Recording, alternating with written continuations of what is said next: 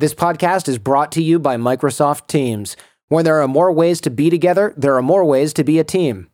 Coming up on The Jordan Harbinger Show. I'd had dreams and things about lions, as in the big feline. And I said, you know, I really want to go and see if the lion in this zoo, I sort of wondered if it had like a giant lion hutch. But we got into the zoo, no alarms, no security guards.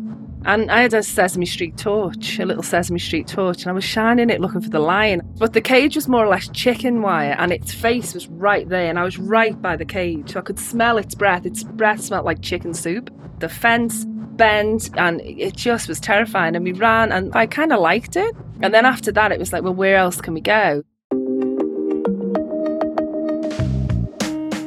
Welcome to the show. I'm Jordan Harbinger. On the Jordan Harbinger Show, we decode the stories, secrets, and skills of the world's most fascinating people. If you're new to the show, we have in depth conversations with people at the top of their game astronauts, entrepreneurs, spies, psychologists, even the occasional arms dealer. Each show turns our guests' wisdom into practical advice that you can use to build a deeper understanding of how the world works and become a better critical thinker. Today, well, a little something off the beaten path, although I find myself saying that a lot, but hey, change is good. Today, my friend Jenny Radcliffe. She's a burglar for hire, more or less. She's a professional con artist, but not really, an expert in nonverbal communication, deception, persuasion techniques. She really is an ethical con artist, an ethical social engineer, a people hacker, hired to smash security measures. She uses psychology, con artistry, subliminal linguistics, cunning, and guile. She spent a lifetime learning how to use the human element to gain access to buildings, data, and information. She's led simulated criminal attacks on businesses of all types and sizes, running teams to help secure client sites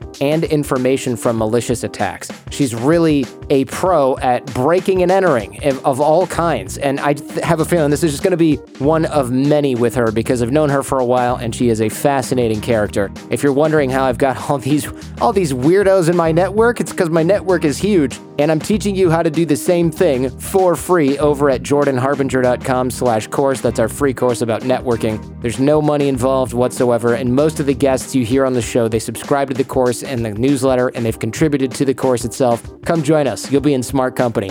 All right, here we go with Jenny Radcliffe. Jen, your life started as quite the extraordinary tale. You said you grew up on the streets of Liverpool in the 1980s. Is Liverpool the Detroit of the UK? What am I supposed to understand from that? so Liverpool is a it's a famous city. You know, it's famous for soccer yeah. or football, if you want to use the correct term. Mhm. And the Beatles. That used to be it. And then when I was a kid, it was a city kind of on its knees. There was a lot of crime and unemployment. So yeah, I guess at the time you would have said that. Not a lot to do. Very politicized city, you know, very rebellious city. And there just wasn't a lot of opportunity, really. And now it's fabulous, you know, there's so much going on in Liverpool now. But at the time, yeah, it was pretty downtrodden, I guess. It seems like a lot of UK cities are like that. People that I know in the UK, they're like, yeah, I'm, I live in a coal town or I live in a manufacturing town. It almost seems like y'all had the same type of environment as the Midwest United States outside of London, where it's like we make air conditioners here, we mine for coal here, and it's that's not doing so well in the global the global age of everything being made in China, Mexico. Yeah, we were at docks. So Docks. Liverpool was the docks. So we would be the type of cities that we would align with in the UK would be sort of Belfast, Glasgow, Newcastle. So tough people, working class people. And it's the sort of place where you, yeah, I mean, you, you have to adapt to that life. There wasn't a lot of money. So yeah, it makes me sound like a Monty Python. There's a Monty Python sketch. It's like we had it tough, but it was, you know, it was that type of place. And there wasn't one thing I always say is you shouldn't underestimate a kid with no money and a lot of time and a brain. Mm-hmm.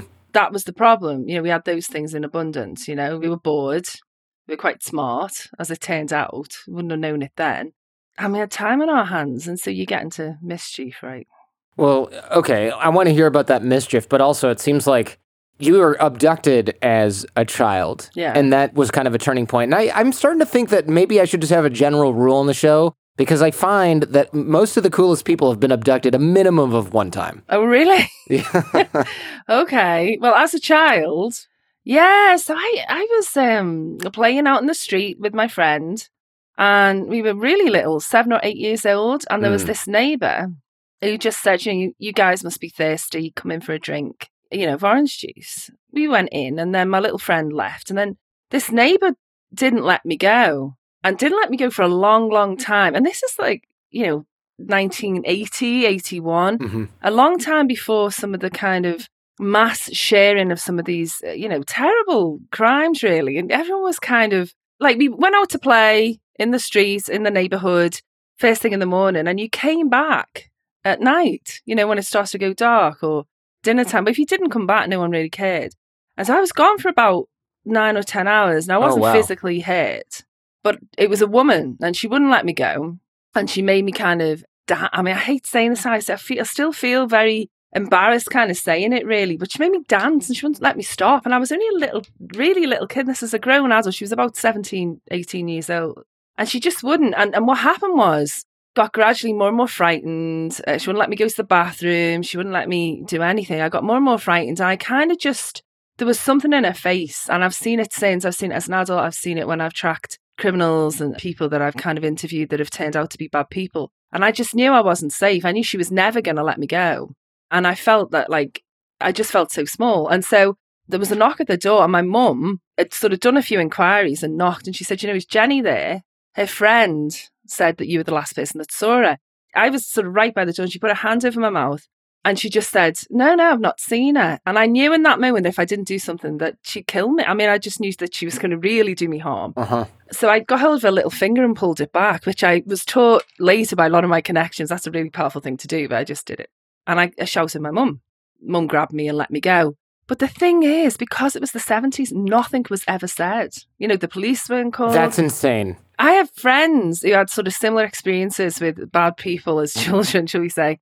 It just was never spoken about in the neighborhood. All I know was she moved out. A few months later, the house was empty. No one knew where they'd gone. But I knew in that moment when there was that front door between me and, and my mum, I just thought, if I get out of this, I'm never going to be that helpless again. I'm just not. I'm going to make sure. Like, I remember thinking that little childhood brain, if I was a superhero, this wouldn't be an issue. And I'm to, if I, li- basically, if I live, I'll be a superhero.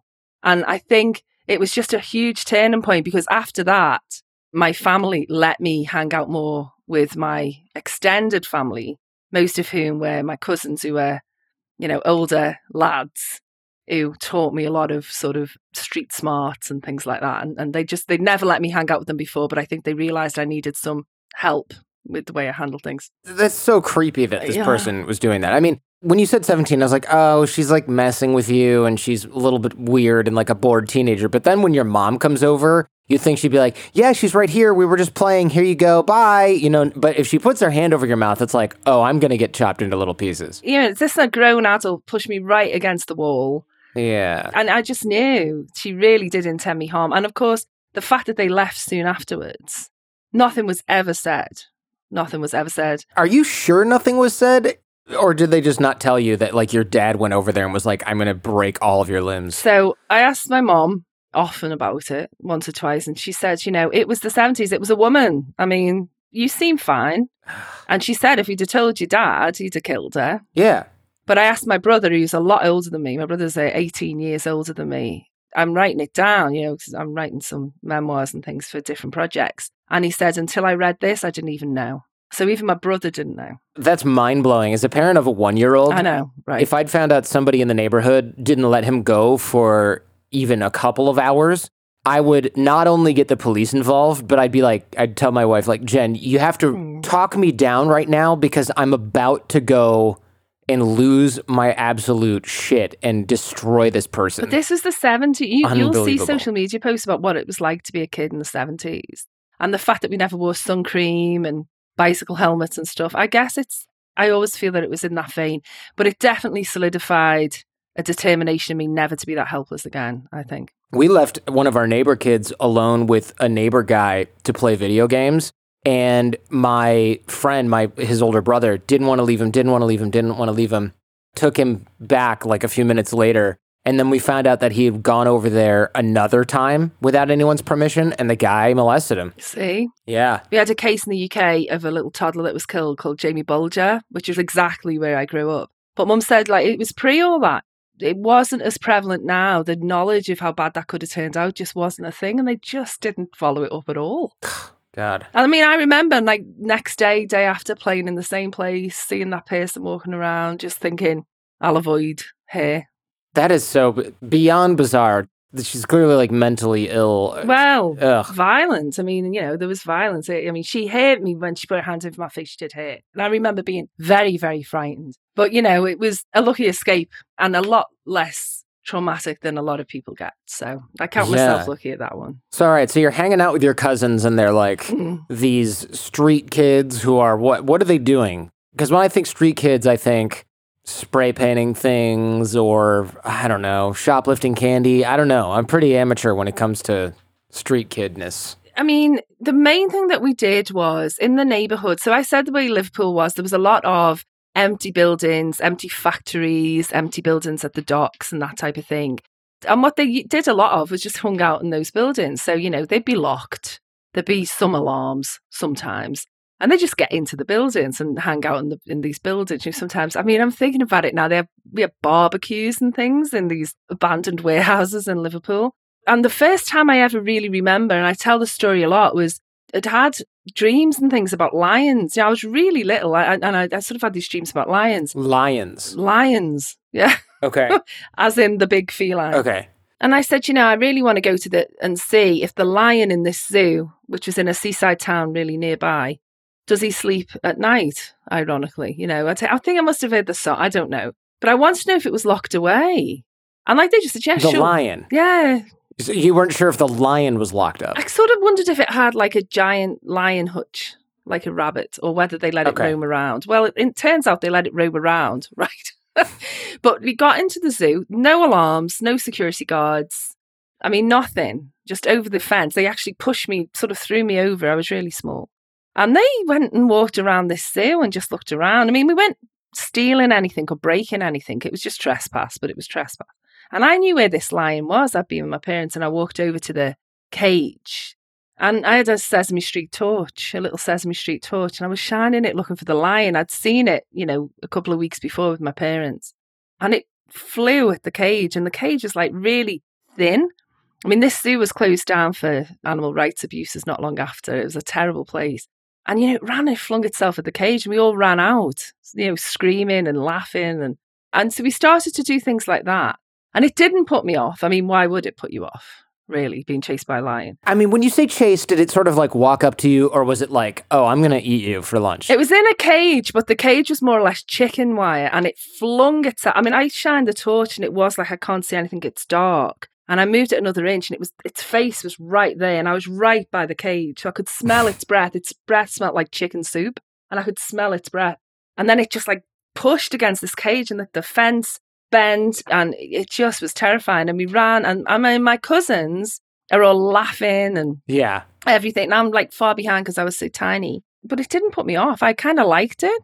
And so, I, so then it was the case of You of, got a little thrill. well, I guess so. Because we got away right. I mean, that's the thing. Right. All's well that ends well, I guess, when you're that age. And then after that, it was like, well, where else can we go? So we got into museums and spent the night in museums. Did everything come alive no. But when that No. film came out, I said to people, this is horrible. This is so real to me, you know? Like that was what we wanted to happen, but it didn't. Right. We spent one night, we got into a funeral parlor. We wanted to see a body. Oh, that's about as unexciting as it gets, but also really creepy. Well, it's that stand by me thing. You know, you're a teenager and you think Yeah. you want to see a body. You don't. Like, and we got there and it wasn't in a, a fridge or anything. It was just on the table. Well, it was probably already embalmed, right? I don't know. Because I just I mean- remember we pulled this sheet and there it was. And we screamed the place down. And then we ran to the way we snuck in and hid in, under a delivery hatch and we couldn't get out. We were stuck there all night in the same room with the body.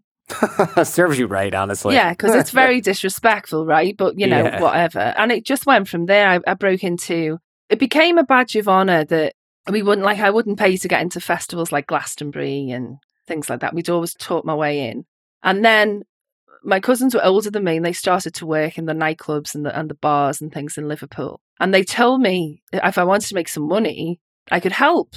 Now, obviously, I'm not going to be security. So one of the things they said was, you can sell these tickets. It's for a special event at this bar. And say the tickets were $10. They'd say, like, you know, you can keep five and we'll keep five. So what you have to do is go and sell the tickets. And it was like a VIP ticket. So, you know, use this ticket on Friday and you get a drink, VIP access, whatever. And I sold Mhm. loads of them. I sold about 300 of them. And then they said, but, oh, great, gave me the money, took their share, fine. They said, just don't go to that party though. It's a bit weird. You sold the tickets. I was like, fine. And then, of course, I did. I wanted to walk past and see. And I get to the bar. There's like a fight going on. There's huge amounts of people milling outside the bar. And of course, there's no VIP event. The tickets were just fake. And I'd sold, I'd sold loads of them, and it was just fake. Gosh. So you were kind of an unwilling participant Well, I was that time. that time. And then they taught me a few cons, and we were, and by the time I was, you know, sort of eighteen, we, I was pulling cons all over the city.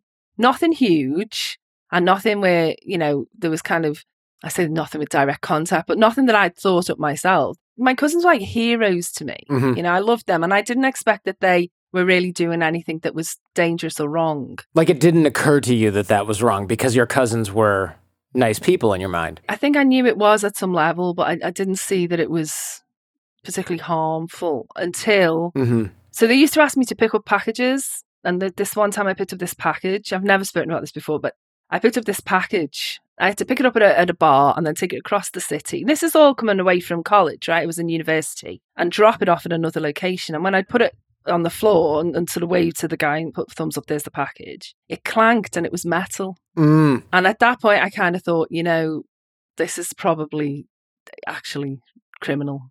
And I kind of stepped back from it at that point. Wow. Yeah. What do you think was in the package? There was a gun.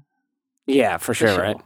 You kind of know, right? When something is this, because there's just not that many things that are like that size, that weight, that are kind of sketchy. I mean, this is England, but I'd already been to a pistol club.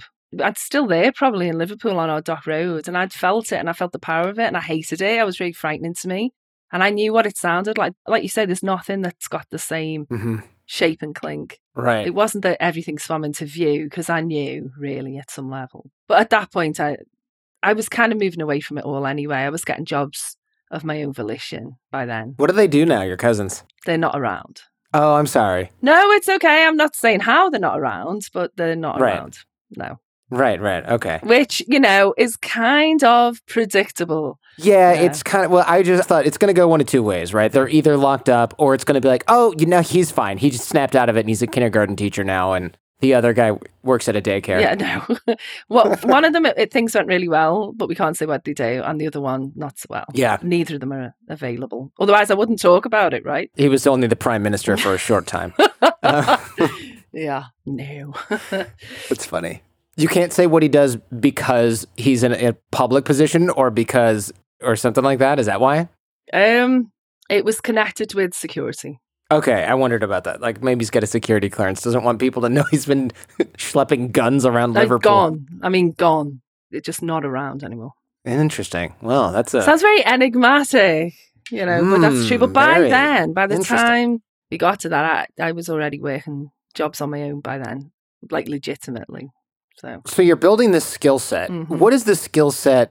What does it entail? What are you learning? You're learning how to break into places. So physical infiltration skills. Yeah. What else? what happened was we'd started to do some legitimate work for high net worth individuals in the area. And the only people who had any money really in that area at the time was soccer players for two football teams, Liverpool and Everton, that were in the like more affluent areas of the city. Mhm. And so I wasn't used to like, you know, force doors open and things like that.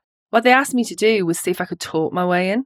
So could I, you know, knock and see their girlfriends or their housekeepers or, you know, anyone and, you know, try and get in that way. And then I could let them in. So I could leave a door open, a window open, and the boys would come in. And they'd do this full security assessment and breach the security and then say to them, you know, this is how we did it. And if we can do it, a criminal can do it, a burglar can do it, someone can get into your building. And that's really what how it kind of panned out. So you're saying like, oh, I really have to use the restroom, and the housekeeper's like, oh, she's an 18 year old girl. No, I used to say things like I was coming to measure for blinds. And I look so innocent, you know. Honestly, I mean, even now, no one ever suspects me of being a criminal. It's one of the biggest things that I teach is that, you know, a criminal, a hacker just doesn't necessarily look the way you think they're going to look. This isn't Hollywood. hmm And I could talk to anyone and, and be really friendly. So we did some of their homes and then we started, they have businesses. We started to get into the businesses. But by then the boys weren't as interested. And I started to do it on my own. And the skills were, I guess, influence, persuasion, I was reading books on like anthropology and stuff. This is long before you could sort of do courses on body language and non-verbal comms, which it, which I do now. hmm But I was reading stuff about the way people behaved and performed and trust and things like that. And I guess that's the skill set is I was always really interested in people. I always felt that people had stories. And because I was interested, people would talk to me. And then it was just a case of really acting and having a plan, but improvising that plan. And in the early days, that was all I really did. I mean, I didn't really know really what I was doing. I didn't plan it the way we plan a job now, but it just worked. And then, you know, I used to write up the reports and we'd hand it and they would say, you need to do this, this, and this. And, you know, I was starting to get paid, like at the time, really serious amounts of money for just a student, just a kid, for helping the guys out. But the boys weren't interested in doing it for much longer. And so I ended up working jobs on my own. So what was this like? How do you even get clients? You just go to a rich person. You're like, I bet I could break into your house. I mean, how does it even work? These days, it's much the same these days, really, as it was in the beginning. In the beginning, it was words of mouth. Nobody did this. I mean, I was surprised even, you know, a decade ago when I found out people did it for a living because it was just, this is a set of skills, this is something you can do. And I got one job off a guy who knew the family and just asked me if I could get into an office in Liverpool and just take a address book from a desk. Could I take that address book out of the desk and give it to him? And he said that, you know, the company wanted me to do that. If I could do that, I could have done anything. So could I do that before a certain date? And I said, yeah, yeah, you know, I'll call the boys, I'll call the cousins. And he knew my family. And he said, do you really need them? And I went, actually, probably, why do I need them, really? And so I went in and did like a little reconnaissance and I thought it was going to be fairly straightforward. And I just did it. I just went and got this address. And I didn't even think to have a contract in place or anything or to check that this was a legitimate job and that this guy was legit. I just assumed that if he knew the family, that it was all legal and approved. And I went and got this book, and there's a long story behind it, but I went and got it. And once I did that, I was getting a job probably once a month for a while. And then it gradually got more and more of them. I was started off in Liverpool, then they moved to London. And this is all the time I was doing my degree, so my first degree, and then getting a job and then sort of doing this job. And I never for a minute thought that this would be my career. Mhm. And I never even spoke about it really. Once the boys had carried on doing their thing and I kind of grew apart from them, I didn't tell anyone. I just saw it as a fries on the side, you know, something that got me money occasionally. A side hustle. Yeah, it's like you're working from home. It's just other people's homes. Yeah. Um, how do you how do you know that what you were taking belonged rightfully to the person? Like, no, no, no, we're just testing our security. How do you know you just weren't stealing things for other people that were private? So I think in the beginning I didn't. And I think I'm just really, really lucky because that first job that came in, I still know that client. You know, I can't say exactly what he is and what he does. I know that he's a legitimate person, Mhm. but sometimes he needs something like that doing. and mostly I think it was. I think I don't believe that I actually took things illegally very often. Sure, yeah, because I can kind of imagine like, all right, we know this guy keeps his bank routing numbers and his, you know, whatever codes in this moleskin gray notebook that he keeps at his desk. Yeah, I just want you to go in and see if you can get, I don't know, let's see, I've got a notebook laying around in there. Why don't you see if you can grab that and then bring it to me as proof? And then suddenly somebody's like, somebody broke in, took my notebook, and drained my bank accounts. Yeah, well, there was one job that definitely was that. But again, the client was someone who is, well, one of the good guys. Uh huh. and that was a very dangerous thing that happened and it was it was exactly that it was i was told that the target was someone who didn't think his security could be breached and all i had to do was get into the house get to his desk and look in an address book and if there was a num- a certain number in the address book i was to leave a message on the desk it was pre-written and if that number wasn't in the address book i had to get out and while i was in the office completely empty house this was in asia office was completely empty, house was completely empty. And it was fine, you know, and, and I picked it up and I found it and I left a message. And whilst I was in the house, a team of security guards, not police, not legitimate, turned up outside with the cars running, with the engines running. I had to run away and get out. And they were armed and they were they looked like they had no sense of humour. And I kind of thought, this is not legitimate. This is a burglary. You know, I've been hired to do this. And if they catch me, I can't talk my way out of this. I can't smile No. you know, they've got guns and everything, and they were looking for a burglar, and I was right there. I didn't get out, like, I was actually outside the house, but hiding in the garden. Oh my And I saw them looking for me. I had really long hair and a braid down my back, and their car actually reversed over the end of the braid. I was that close. I was trying to sneak around. What? I sort of reached behind, well, like this, and um, my hair didn't give. Um, it probably would have done if I'd have really pulled it, but I knew that that movement, my white arm against the, the shadow, so I couldn't move it. Yeah. I knew, like, if they caught me, I was dead. And no one knew I was there. And I asked the client afterwards when I was back home in England, and I said, Did anyone know what I was? I was on my own, wasn't I? That wasn't legitimate. And the client said, Of course it wasn't. Really? And I retired for 18 months after that. And I said, I'm not doing anything like that ever again. And I said I wasn't going to do it because I thought I was going to be killed. Yeah, I mean, for sure. How did they justify doing that to you without letting you know? National security. That's what they said, huh? Yeah. You're listening to The Jordan Harbinger Show with our guest, Jenny Radcliffe. We'll be right back. Now, there are more ways to be a team with Microsoft Teams. Bring everyone together in a new virtual room, collaborate live, building ideas on the same page, and see more of your team on the screen at once. Learn more at Microsoft.com/teams. And now back to Jenny Radcliffe on The Jordan Harbinger Show. National security. They don't have other people that like are trained a little bit in Well, with suicide pills or something. wouldn't you think? Yeah, send someone with diplomatic cover to go do that crap, man. But that's not always how it works. And sometimes I think what happened was I was just, you know, so expendable. yeah. And I think I'm just good at it and just there. I was in the right place at the right time. I would just would never have been heard of again. I'd have just gone missing on a business trip because it was on a business trip. This was the thing. At the time, a lot of those really dangerous jobs came in and there were lots of them. I was doing a normal job. I had a normal career, a legitimate career as a procurement manager of all things for Fortune 500 companies. The only reason I was in Asia was because I was negotiating electromechanical contracts for things like leaf springs and capacitors, if anyone knows what they are. hmm I don't know what leaf springs are, but I know what capacitors are. It wasn't nearly as exciting as the other things I did. It doesn't sound as exciting, yeah. I think that's why I kept on taking those jobs. But I mean, after that, I retired. I, I said, that's it. I'm hanging up my guns. I'm not doing anything like this for another, well, ever. But in my mind, Yeah. it was 18 months when I didn't do anything and I, and I didn't answer calls or anything. But I missed it, you know. Sure. And yeah, by then, it was legitimate and important work. And then they thought you were just so busy because you were good at your job, right? She's not even answering. She's so busy. I don't know what they thought. I've never thought about what they thought. Yeah. I just had to hide for a while and recover from it because I was very frightened. Like you said, I'm not trained to do it. No. So, how did you go legit? I know you've broken into banks, stadiums, Yes. theme parks, which sounds really dangerous. Oh, that was terrible. Yeah. The theme park was.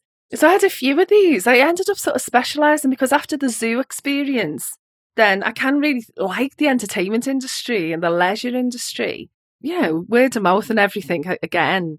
And I got asked to look at this theme park at night. Obviously, we went in at night to see if we could get into because the idea being that if someone could like sabotage the rides, the roller coasters and things, you know, could you get in, test the security? It was standard really. hmm But then um, security guards heard us or saw us or something, but they started coming after me. And I had a crew with me at this point. I there was about four of us. And I went and hid, and where's the best place to hide? And I'm not, I'm not joking. I think it's just a morbid thing. We hid inside the ghost train in the tunnels. The what? The ghost Yeah. train?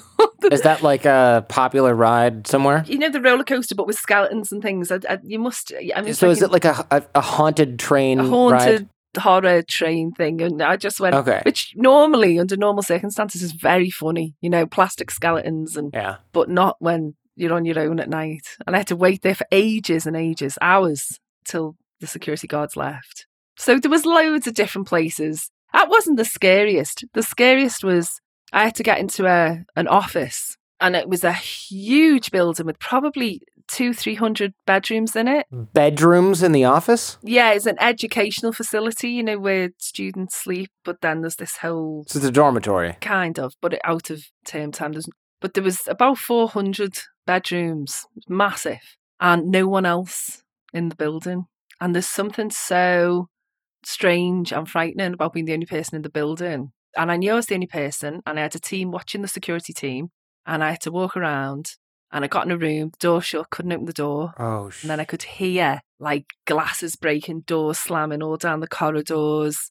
And there was no one else there. It was horrible. How were you hearing door slamming and glasses? Was it just in your head because you were scared? Do you know? I don't think it was but then it must have been because I don't believe in supernatural stuff or anything anymore. Well, no, for sure, no. So I feel that it's either wind because maybe I left doors open as I ran through and as I look for things or whatever it was.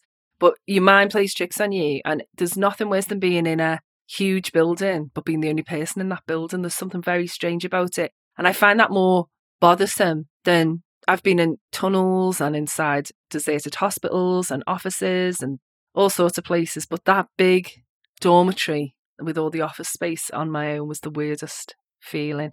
It's a strange job. Strange things happen and you meet strange people. And I've done it for so long, Jordan, you know. I mean, that zoo break in, I'd have been about seven or eight, really. And it's the first one I remember. In theory, that's still breaking an engine, that's still physical infiltration. Sure. You know, it's over 40 years of doing it if you count that as the first one. That is, there's creepy stuff. Like, I, I broke into my school once to get some books. The cops showed up. They didn't catch me. No big deal. But then I broke into like a closed since the 1970s mental hospital for kids and juvenile delinquents. Yeah. So it was like where you got sent against your will for medical treatment, usually psychological. That was creepy because the beds were in there Yeah. And it had been trashed by teenagers, you know, every year since 1971 or whatever it had closed, but like the stuff was there. Yeah. So you'd walk in and there would be like a box of, I guess, IV bags or some sort of medical stuff, and then they'd be strewn all over the place. But there'd be like a gurney that was rusty and tipped over Yeah. with a dirty old mattress on it. And you're just thinking, like, not only is this old and the people who were here were really aggrieved at the time or really like upset at the time, but the people who've come in since, half of them are, you know, 90% are probably teenagers, but then there's been like crazy criminals and like people on the run and like homeless people that are probably sleeping for the night because it's raining. But then who knows what else? Just weird, creepy stuff. And they had underground tunnels in the building that would go from one building to another. And we went in those. And that was next level scary because now you're underground in an abandoned insane asylum. So I kind of get the feeling of when you go, I'm hearing something. I wasn't alone because I'm not a total lunatic, mm. but you definitely you hear something and then you realize it could be anything, it could be nothing, it could be a rat.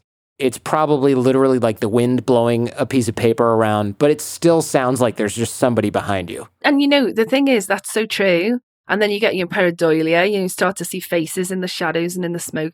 But I think a lot of the time there are people who inhabit those underground spaces, those abandoned places. There are, like you say, homeless people, people hiding out, and there are rats and shit everywhere. Mm. I never discount the idea of someone hiding out in, in a building that's a public place and sleeping there. I never do it. I, I went, I, we were in one place with a theatre. Oh my God.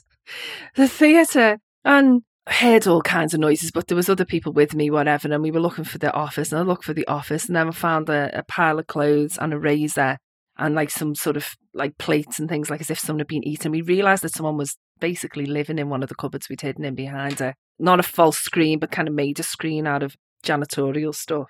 And you know that they're watching and they're there. It's yeah, it's a very spooky thing. And often, I mean, one of the things I always say when I talk about it is that when out you think someone's rumbled you, we tend not to run out. We run up to the roof and sit on the roof. And I spend a lot of time sitting on roofs. And I can tell you the spookiest story, if you like, of the roof Please do. But uh, wait, why do you run to the roof instead of running out? That seems like you'd want to get out. because it's counterintuitive. So Mhm. security run assume that you're running away, and you can go up and you can hide. Basically, most buildings have stairs. You can go up the stairs because it'll be a fire escape. It won't be locked, and it'll never lock. You can always open most doors anyway, but those doors are very easy, and you can just hide out there. And people just don't go to the roof. So you know that if you can hide there for even half an hour, the heat will die down a little bit, and you can just kind of casually walk out. But if the alarm's been triggered and people are looking for you, then going down and heading for the exit is exactly where they go. Just somewhere to hide. And in truth, I like the solitude a little bit as well. Tell me about the creepy roof. So It was the weirdest shit. So I got on this roof. It was very, very high, middle of London. And I just thought I'd just wait this one out. Mhm. So I'm paid now, just to be strictly very clear. Okay. I'm paid to test the security of a client's premises or their staff in order to expose vulnerabilities in their security, right? So that the bad guys can't do the same thing and so that we can educate as to what's going wrong, whether that's persuasion methods of the people, psychology, or whether it's something to do with their physical and operational security. I'd done this huge building in, and I said the name of it then, in London. I sort of been in this guy's office, sent myself an email from his computer, sent him an email from his computer. You owe me a pint, told you I'd get in, Jen, this type of thing. A building has a life, it has an energy. And when that energy changes, sometimes that just outside the door, you sort of feel the energy, you feel things go quiet and then a buzz of noise. And it's like a sixth sense. And I kind of felt like, you know, I can feel that this has been too easy. As soon as you think you've done it and it's easy, you know that someone's onto you. So I thought, this has been too easy.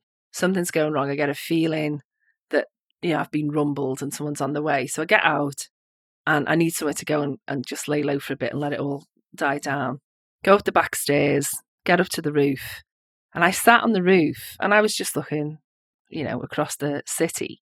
And at the time, I smoked and I got a cigarette and a, and a lighter. And I go like this, and my lights wouldn't work because it was quite windy. And a guy just appeared from behind me and said, Light. Holy crap, that would scare the crap out of me. Right? Well, it did. I mean, I wasn't right near the edge with shit. And he said, oh, It's bad for you, Jen, you know. He used your name. Yeah. And I looked at him and kind of went, uh, and was lost for words, which is not like me. And I was lost for words. And then I turned back again, he was gone. And I was stood with my back to the only door on that roof. So I don't know where he went. So I was like, okay, did he jump? And I can't even went to the the edge isn't the very edge, but like he could have fallen off and gone nothing, couldn't find him, and never knew what that was about either. What? What are you talking about right now? It sounds like you're hallucinating. Mate, well, you know, I would have said that, but I met him again. And I did a job in Sweden. Okay, so he's a real person. He's not just a figment yeah, of your it's a real person. You think so? I think, well, he must be, right? But I, he's a real person. I met him again on a job in Sweden and just was lost for words. No, So who is it? don't know. It's some guy that works for one of your clients, though. Yeah, because they knew my name. And I think, you know, it's what I do is I'm, I'm a, just a private security contractor, you know. You make a lot of connections. Some people know where I am sometimes, I guess. That is super, super weird. That is beyond creepy. If they were just like wanting you to know that they were still watching you, even though you thought, I got away with this. And it's like, well, hold on. Yeah, This Yeah. random guy still knows who you are and where you are. I've had things like I've been in restaurants and things. I was in a restaurant in Brussels and I was on expenses. At the time, I was still doing a job, a legit job, if you like, a, a standard career. And I'd gone in and I'd ordered just the, yeah, I don't know, whatever you recommend. And they brought the tasting menu, but it was a really expensive restaurant. And like my expenses just would never have covered it. hmm I realized that when I was on like the 11th course of these exquisite, you know, gourmet sorbet was in a rose shape. It was just the most fancy thing. And I just thought, oh God, you know, I can never pay for this on the expenses. And then I got to the end and it, and it was like, it's taken care of. And I was like, it's taken care of by who? And they just said, they, they said hello. And so the whole bill was taken care of. And I wasn't on a security job at that point. So I think I've always thought that people kept taps on me. That is really creepy. And like, if I didn't know you, I'd be like, oh, poor thing. She's a little bit, she's not all there. You know, it, sounds really weird and impossible. I just think it's a strange career and you meet strange people. And I think that by definition, the type of job I do invites theatre and it mm-hmm. invites people who take great delight in spooking me, I think. Yeah. Or just making me think, yeah, I'm not that clever, you know, you're not undercover. But I wasn't trying to be undercover then, but we're either looking out for you or we're just letting you know that we know where you are. And I think that's something that's just been a recurring theme throughout my career, really. Yikes. Okay. That would creep me out. That would be effective Mm. for me. So if y'all want to creep me out, pay for my bill at a restaurant and uh, It was great. let's test the theory. I mean, you know, my friend said to me, oh, it could just be some guy, you know, it could be someone sort of hitting on you. But like, Super ineffective when they keep their identity but hidden. yeah, exactly. well, no, I mean, what other explanation is there, you know? I don't know. Yeah. Maybe it was. So what were you doing to pay the bills then? You had a regular job and you started doing this. Was there any time where these overlapped, right? So like by day I'm doing whatever accounting thing or whatever it was and by night I'm breaking into zoos. So I was mostly a negotiator in my regular job. Okay. And because I was, because funnily enough, I was good at people and persuasion and influence and stuff. And so I was being sent all over the world to do that. And, you know, I sort of enjoyed it. I mean, it was good. I had a good salary and nice colleagues and I got to travel. But then when I was away, other clients uh, would call and say, while you're, while you're in country XYZ, you know, if you want to tag a day on, I mean, that whole instance in the house with the book and the, and the desk and heavies and that with the guns, I mean, that was the work job. I got a call in the hotel that said, they actually rang me and they said, Are you traveling back business class from Hong Kong?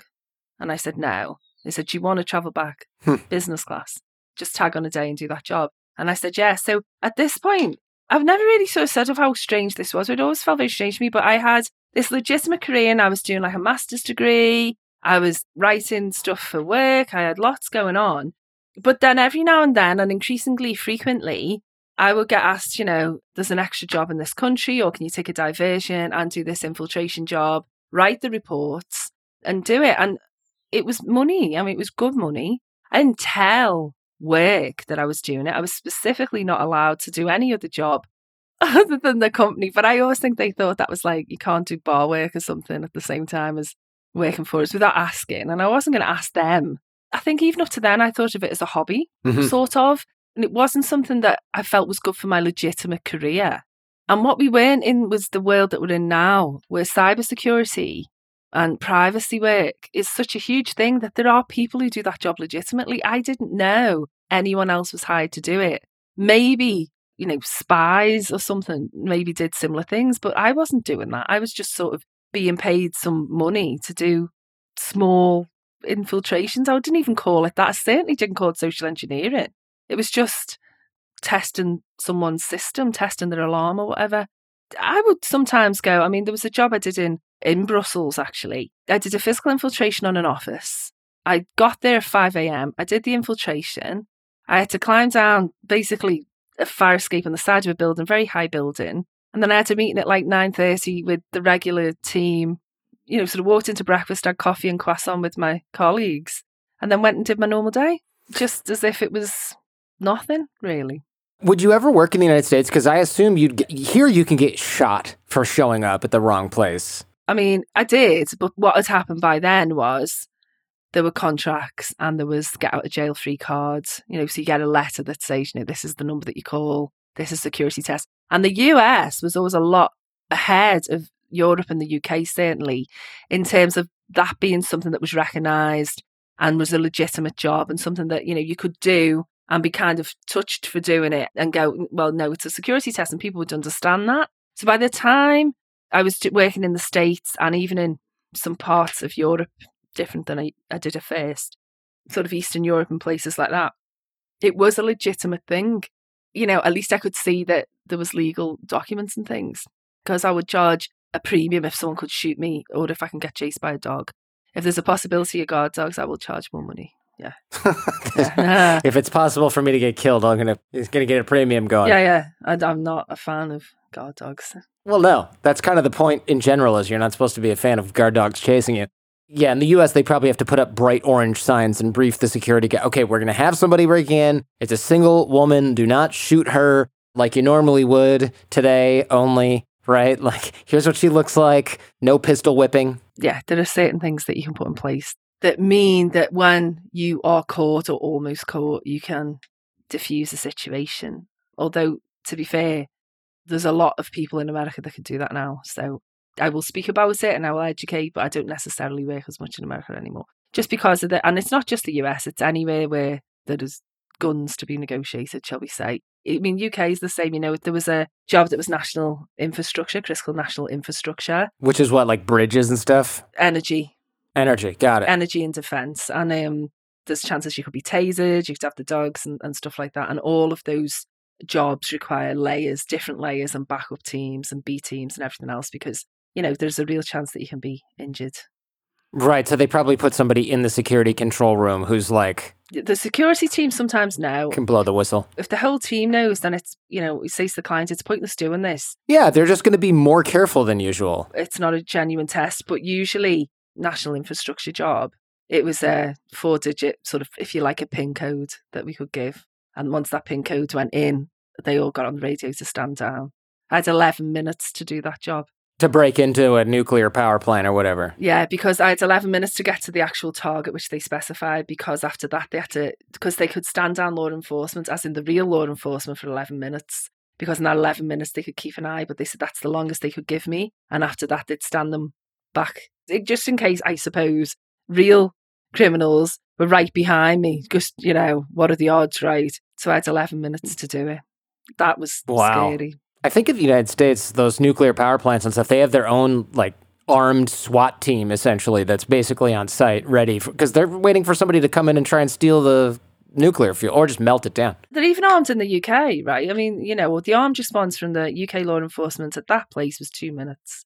And so I would have had 120 seconds to persuade someone that I was not a real criminal. So we had to have a, a pin code. Wow. But that client was on site and they knew broadly where I was to the point where they nearly gave me Wow. away several times. Wow. I mean, the, I guess the core lesson here is that it doesn't really matter what security measures are in place. If there's a human element, the system has a vulnerability, right? I mean, that's the thing, you know. I mean, I tell a story. There's a, I got into a bank in Germany and they said, oh, we need someone to get in and it needs to be someone like you. It can't be one of the team that hired me were all huge, big military guys Okay. with tattoos and, and baldy heads and things and muscles. And they, they just like, they stand out. They stick out a little.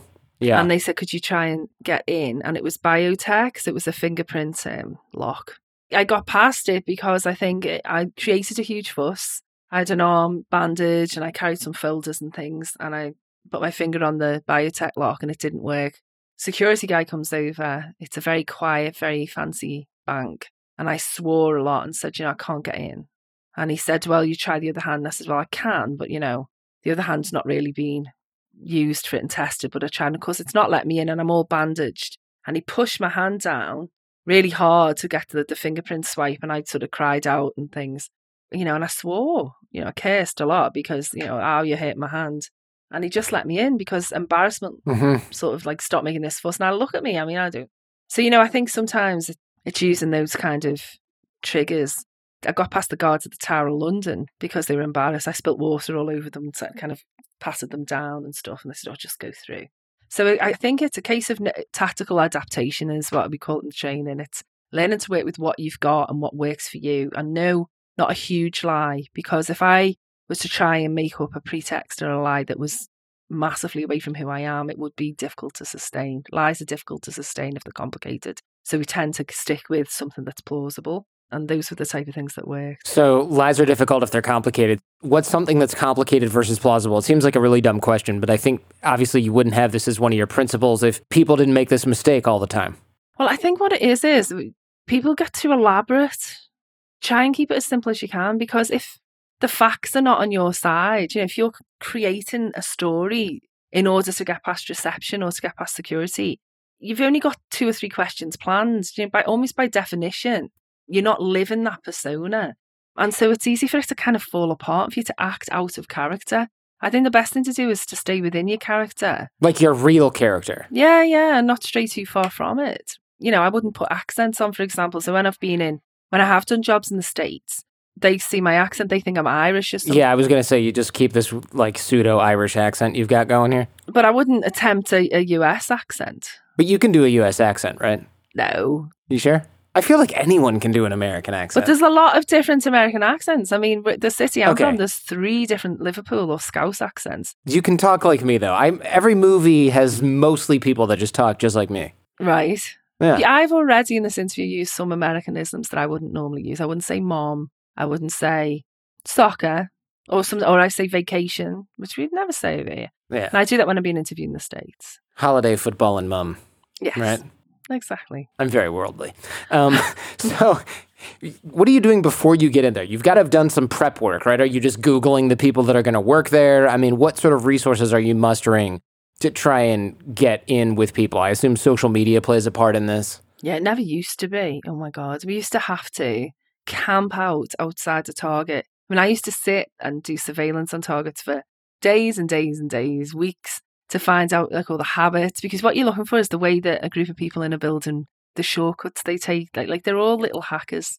The building that people work in, they hack. They don't do what they're supposed to do. Mm-hmm. So we'd look at that. We'd look at where did they hang out? Where did they go for you know a drink on a Friday, a pint on a Friday? Where did they go for a pint? Which pub? Mm-hmm. That was what I said. I said bars, and I would never have said bars normally unless I was speaking to a US audience. And we'd do all those things, and we'd look at who spoke to who and, and cars they drove and everything. But now we can scrape social media. Somebody is talking somewhere about what's going on. Someone is posting photographs of the inside of their office, of the lanyards they wear, of the security systems that are inside the building. People are talking about colleagues. You can work out from doing a, you know, a social media sweep who hates who, where the power lies in organizations. That's not necessarily a formal structure. You know, their attitude to hierarchy, their hobbies. I mean, it's like I did a job in South Africa and we went into um, sort of a safari with this ranger. And he told me that I asked if there were ostriches in South Africa for some reason. And he said, We had two in this park. They found them when they were chicks, whatever, raised them for three years, did all the training, naturalized them, released them into the park. And the minute that they released them, they walked up to two lion and just walked up to these lion because they'd never seen lion before. And I said, What happened? And he said, Well, the lion tore it to pieces. I said, The lion couldn't believe that its dinner I just walked up to it. And that was how I felt when social media became a thing. It was just like, You're telling me now? You're telling me and all the people out there who will exploit this, you know, for malintent. You know, especially a couple of years ago before people started to be warned about the security implications, people were putting everything about themselves online. We had a lady who signed a contract to say that we could investigate her, and she'd she was hiding really. You know, she was pretty good. She sort of hid her profiles on social media, but her children didn't. Mm. We could connect it to her kids from photographs from. So there were photographs from her office on the corporate site. So she was sitting at a desk. On that site, there was pictures of her and her family. We could trace the surname, found the surname on social media, made you know six or seven different connections. And we knew so much about her, not because she was careless, but because her children, teenage children, uh, you know, they didn't even think about what they put on there. Isn't that how they caught uh, El Chapo? His dumb son was like, hanging out with dad, you know, or whatever. But it's just, you know, any one of us. So you're not, you can't be 100% safe. If you're connected to people, you just cannot be. And then people always ask me, well, does that mean we can't use social media? Does that mean we need to be paranoid? Well, no, it doesn't, but you do need to make decisions. The, the point is, it has to be a conscious decision about what we post on social media. You have to think a little bit about what could a malicious person do with that information. And then if you decide to post it, well, then, you know, that's freedom of speech, whatever. But you have to make that decision. And I think sometimes when people realize how easy it is, you know, I mean, there was a picture of her with a dog, Uh huh. and we got her address, open source information, got her address, looked at the house on internet maps, if you like, and we could see that she lived in a small village and there was a vet. And we sent her an email saying there's an outstanding invoice. Because you just kind of know she goes to that vet because it's so close. Well, we don't know if she did or if she didn't, but she'd be familiar with the name of the veterinarian hmm and she's had or has a pet. So just sheer human curiosity is going to get her to open that attachment. She did. And as soon as she did it, if we'd have been criminals, that would have been game over. You know, we've all got these weaknesses and these levers. And I think that's really where social media and, sort of technology has come in. It's made the job quicker, easier, and deeper. You know, we can go so deep into people's lives now, which we before we would have I would have had to have done that physically when I first started out. But now we can do it remotely. This is the Jordan Harbinger Show with our guest, Jenny Radcliffe. We'll be right back. Now there are more ways to be a team with Microsoft Teams. With Together Mode, you can bring everyone together in one space in the same virtual room. You can bring the power of true collaboration to your projects with Whiteboard, drawing, sharing, and building ideas in real time all on the same page. And with Large Gallery View, you can see more of your team all at once with up to 49 people on screen all at the same time. You can even raise your hand virtually so everyone can be seen and heard. When there are more ways to be together, there are more ways to be a team. Learn more about all the newest Teams features at microsoft.com/teams. I want to thank you for listening and supporting the show, especially supporting our advertisers. That's what keeps the lights on around here. If you want a list of the advertisers and the discount codes, we've got a page for that, jordanharbinger.com/deals. And don't forget, we've got worksheets for every episode as well. That link is always in the show notes at jordanharbinger.com slash podcast. All right, now for the conclusion here with Jenny Radcliffe. As a public figure, then am I screwed because there's so much information about me online? Like, I, and also this show. I mean, somebody could just get all the transcripts, and there's so many details in here that I can't like hide all of this. But that's true of any of us who are out there. You know, you just have to make those decisions and, and be careful. I mean, the truth is, I mean, we've put together fake phone calls and, and answer machine messages, splicing together conversation from people who do podcasts and have got video and things out there. So, you know, yeah, you've got to think about we're all potentially a target, but how much of a target and to what end? You've got to live your life. That's what I'd say. We just have to be Mhm. more cautious than perhaps we were before.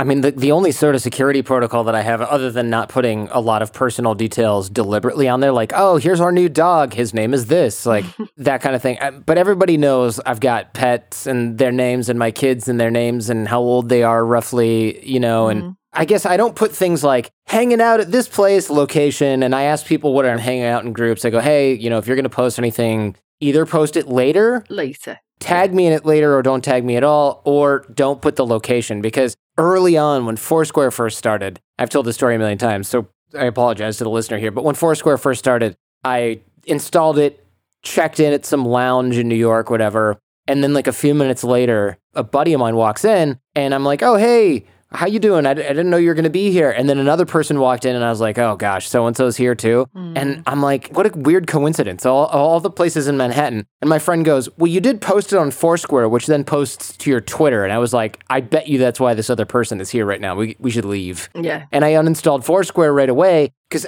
basically I was tweeting hanging out at Mesquite Bar and Grill with three people that I know. And it's like, if anybody wants to find out where you are, all they have to do is look at your social media. They know where you're on vacation. It's But like, it's yeah, but it's worse creepy. than that. There's apps. So there's fitness apps and people log their runs, you know, and they go jogging. Mhm. And then, you know, you can see, you can more or less work out where they live, what time they're doing the runs. It's all logged, you know? And there's been instances in the UK where there's been people who the police have got there just in the nick of time to stop people being abducted and attacked. I mean, you've got to think about, particularly location, how can you put yourself at risk?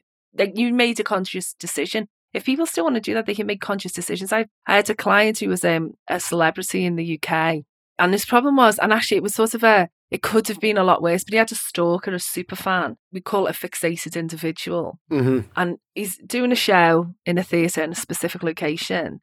And the problem is, it's the compulsion to constantly post on Instagram and everything else. And he's posting, oh, I'm going for a massage, doing for this.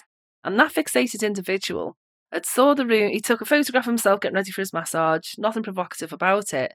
But she knew where he was due on stage that night. So she knew the city. And she looked at all the interior shots of like all the kind of expensive oh, boutique Oh, no salons in that area. And so he posted that. And by the time he had had his massage, got dressed, and come out, she was waiting outside. And she was everywhere he went, everywhere he went. And, you know, the first piece of advice is, dude, stop posting it as it happens. You know, stop going, oh, this is live on Instagram. Yeah. This is live on Facebook. This is live on whatever. You know, do it after the fact or do something that obscures your location. But, you, you know, this woman, you know, I strongly assessed was unstable. Nothing shows true love like showing up to someone's massage uninvited after they posted about it on the internet. Right. Right? That is so creepy. That's somebody who like kills you because you're meant to be together or some weird stuff like that, right? Like misery. That's how it always makes me think when we have those cases in. Sometimes it feels a bit like misery. And, you know, I'm not, sometimes people just need genuine help. But Well, yeah. for then, for the celebrities to say, but I've built up this following, I need to keep content fresh. Post it a week later. Yeah. No one's going to care. Post it a day later. No one's going to care. Seriously. Wait four days. Or maybe, you know what, maybe don't. Yeah. But you know, especially if you're in that situation, I mean, I mean, there's been lots of situations like that where I guess that's where the physical infiltration is kind of what we spoke about. But a lot of the job has been about looking at something from a criminal perspective. hmm You know, we spoke a, a bit about some of the jobs that I guess in hindsight maybe weren't weren't what I call legal. But you know, mostly what I'm hired to do now, and hired by you know very high authorities, is to look at something with that streetwise, that street smart criminal perspective, but being someone who, who isn't a criminal and say, this is what I think could be done with that information, or this is how I would get into that building, or uh, this is how I'd take that picture off the wall, or whatever. And there's value in that. And I feel just really lucky that I get to do that legitimately and protect people now.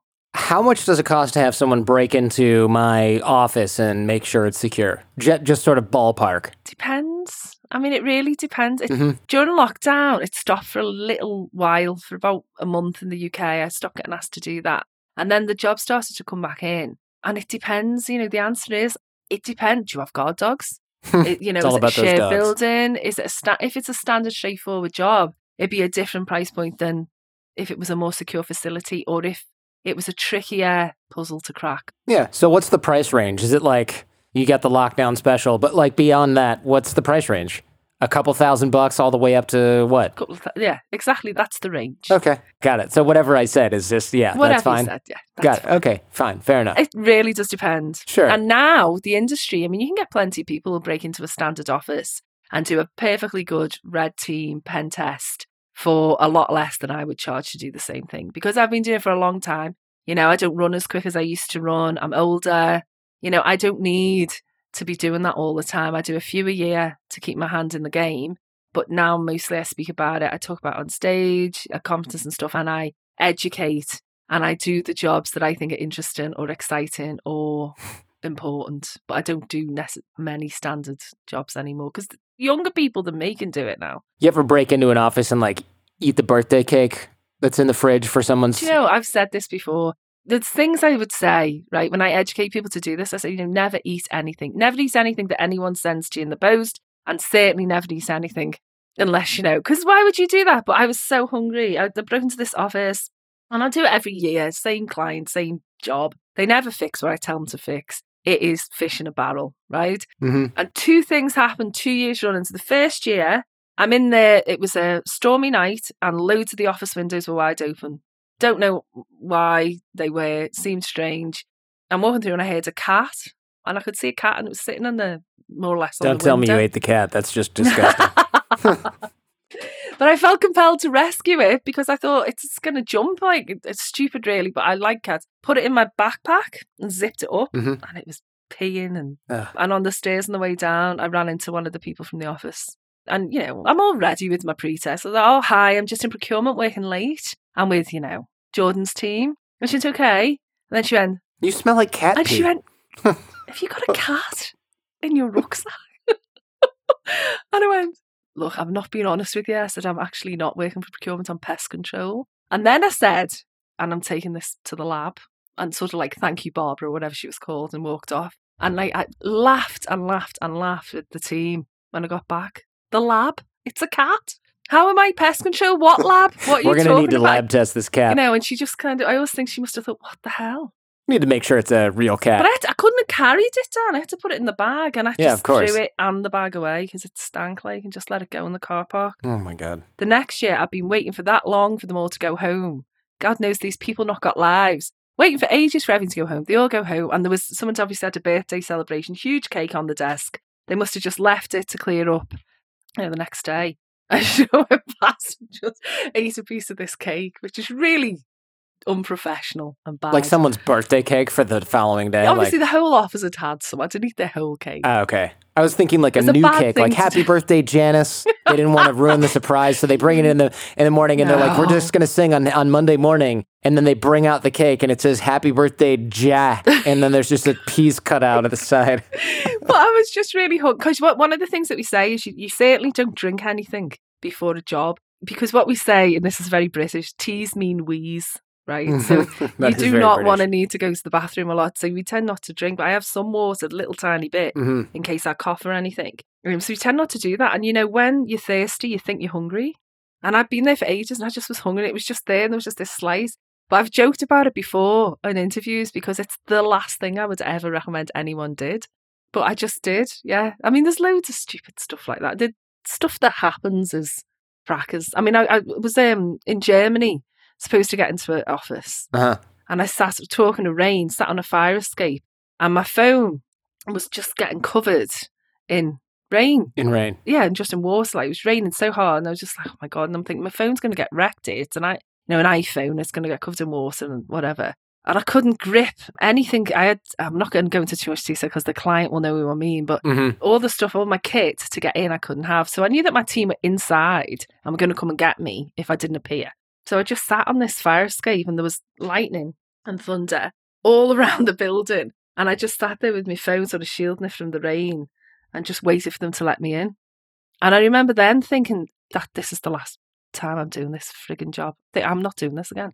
This is, I retire. I'm always saying I'll resign because some weird stuff happens and then I never do.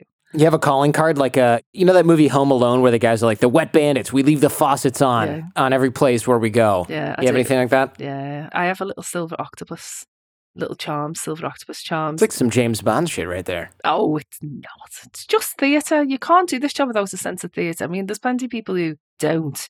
I got taught to do it, so I did. I had other mentors over the years, and one guy told me he leaves a knot. So it's a piece of red string, and he just used to tighten a knot and leave this just tiny piece of red thread with a knot in it on the desk.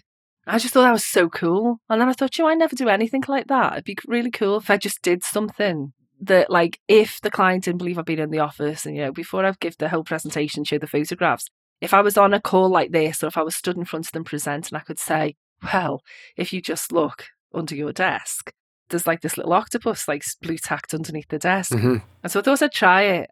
And I did get to say it, and they were like, oh, oh God, that's really cool. And then I just did it ever since. And it's weird because I ended up leaving them in lots of places then. Sure. Yeah, of course. Because if you go back and they're still there, it's kind of, Yeah, like you go back to the Roman Colosseum 20 years later and there's your little blue octopus up on one of the columns. Mm. Yeah. and I saw something similar. There was a film that influenced that as well. There was a film called The Last Emperor, and he finds that he had a pet cricket and it was in the throne, and he was the only person that knew it was there. 40 years later. Yeah. I remember thinking that was cool and thinking it was a similar thing. It's not, it's just a distraction now. Yeah, it's a distraction, but it is cool. Does the octopus have any meaning, or is it just like, uh, I need charms in bulk, and the only ones they have are an octopus and a little race car? I think octopus is an interesting animal. Yeah, Probably an alien. they're smart and they're delicious. That's a rare combination. They are, and I can't. Yeah, I really try not to eat calamari I know. because I think they're so smart. But yeah, no, I just think it's just an interesting animal, and it probably shouldn't be here. That's what I think. You think it's an alien? Octopus? There's evidence to suggest that a, a part of its structure has potentially got influences from something other than Earth. I don't know. I'm not a biologist, but there was something about it, and I thought it shouldn't be on this planet. That's too smart. It's too weird. Yeah. It shouldn't be. And the idea of something that shouldn't be there struck me. Ah, I like that. I can I can get behind that. Well, there's so much that I want to talk about. I think we should have you back. Mhm. I want to talk about conmen. I want to get into scams and social engineering and how these different things work from a mechanical level. But this is fun. You know, rarely do I get a chance to talk to somebody who breaks into places for a living and is not already in prison. Although I'm, you know, I'm trying to find more and more of those. Yeah, well, I mean, the night is young, but no, I mean, I, I, we never broke anything. I never took anything. Just some birthday cake. Just a birthday cake, you know, sue me. But other than that, Yeah. it's by request. Jenny, thank you so much for coming on the show. I really appreciate it. This is really interesting. Like I said, we'll have you back. We'll go in deeper on scams, cons, social engineering. Awesome. I know you had some other topics that I don't even want to give away because they're like kind of esoteric and cool and fun. And we'll definitely do those next time you come back. Yeah, I didn't mean to be esoteric. I, I feel like I, there was an awful lot of kind of spooky stories there, which you know you managed to get Yeah. out to me. Which normally I try and I try not to talk about it too much in case people think I'm genuinely, you know. Oh, Looney Tune. Yeah. Yeah. Well, too late now. Thanks for coming on. Ah, no, it's been great. Thanks for having me. Now, I've got some thoughts on this episode, but before we get into that, I wanted to give you a quick bite of the episode I did a while back with skating legend Tony Hawk. Tony virtually defined the entire sport of skating and was innovating in the niche before anyone even gave it a second look. His marketing and business savvy and stories of some very close calls really made this a good one. I picked up skating at the tail end of its first boom in the 70s. That was the trend. And then when I discovered the possibilities and I literally saw people flying out of empty swimming pools, that was my wow moment. There was like a danger factor, there was this edgy factor, and I just devoted myself to it. I want to learn how to fly. For guys who considered yourselves nerds and outcasts, you were pretty tough. That is the defining moment if you want to do this seriously or continue to do it is the moment you get hurt. One of my worst injuries in the beginning was I got a concussion, I knocked my teeth out. I knew when I woke up in the pro shop of the skate park that I wanted to get back out there and do it. I can't believe people still recognize me. I can't believe that I get recognized for skating because that was never something that was a goal. That was never something that was an option when I was younger. The most famous skaters when I started skating were only known to a very small group of skateboarders. They were in the skate magazines. They were definitely not on TV. They weren't considered sports stars. I still feel strange that I get recognized. You know, it's weird. Skateboarding now, some people get into it to be rich or famous. When I got into it, neither one of those things was even possible. For more with Tony Hawk, including how he almost lost control of his brand entirely, check out episode 324 of The Jordan Harbinger Show. so interesting. We definitely have to have Jenny come back and explain some of the psychological machinations of how she's able to pass through security, use people's own psychology and mindsets against them for profit. There was a lot more that we didn't even cover because we just we could have kept going. I think the next one we might have to have over a beer. It's just absolutely incredible. She's a great storyteller. Obviously, I can't wait to have her back. Links to her stuff's going to be on the website. Please do use the links that we provide if you buy any books or anything from the guests. We always get a little kickback. I think it's a fairly small amount, but hey, it adds up if you do your part. There are worksheets for this episode in the show notes, transcripts for this in the show notes, and there's a video of this interview going up on the YouTube channel at some point. That YouTube channel is at jordanharbinger.com slash YouTube. I'm also at Jordan Harbinger on both Twitter and Instagram, or just hit me on LinkedIn. I'm teaching you how to connect with great people and manage relationships using systems and tiny habits over in our six minute networking course. That is free. That's over at jordanharbinger.com slash course. No money needed. I want you to dig the well before you get thirsty. You'll see the benefits for yourself. That's all I'm worried about right now. And most of the guests on the show, they contribute to the course in some way. So come join us. You'll be in smart company. This show is created in association with Podcast One and my amazing team. That's Jen Harbinger, Jay Sanderson, Robert Fogarty, Ian Baird, Millie Ocampo, Josh Ballard, and Gabe Mizrahi. Remember, we rise by lifting others. The fee for this show is that you share it with friends when you find something useful or interesting. If you know someone who's into social engineering, hacking, or just a burglar, I don't know, share this episode with them. Hopefully, you find something great in every episode of this show. Please do share the show with those you care about. But in the meantime, do your best to apply what you hear on the show. Maybe not this particular, maybe not everything you hear on the show, but apply what you learn, that the stuff that's not going to land you in jail so you can live what you listen. And we'll see you next time. Now there are more ways to be a team with Microsoft Teams. Bring everyone together in one space with a new virtual room. Collaborate live, drawing, sharing, and building ideas with everyone on the same page. And make sure more of your team is seen and heard with up to 49 people on screen at once. Learn more about all the newest Teams features at Microsoft.com/Teams.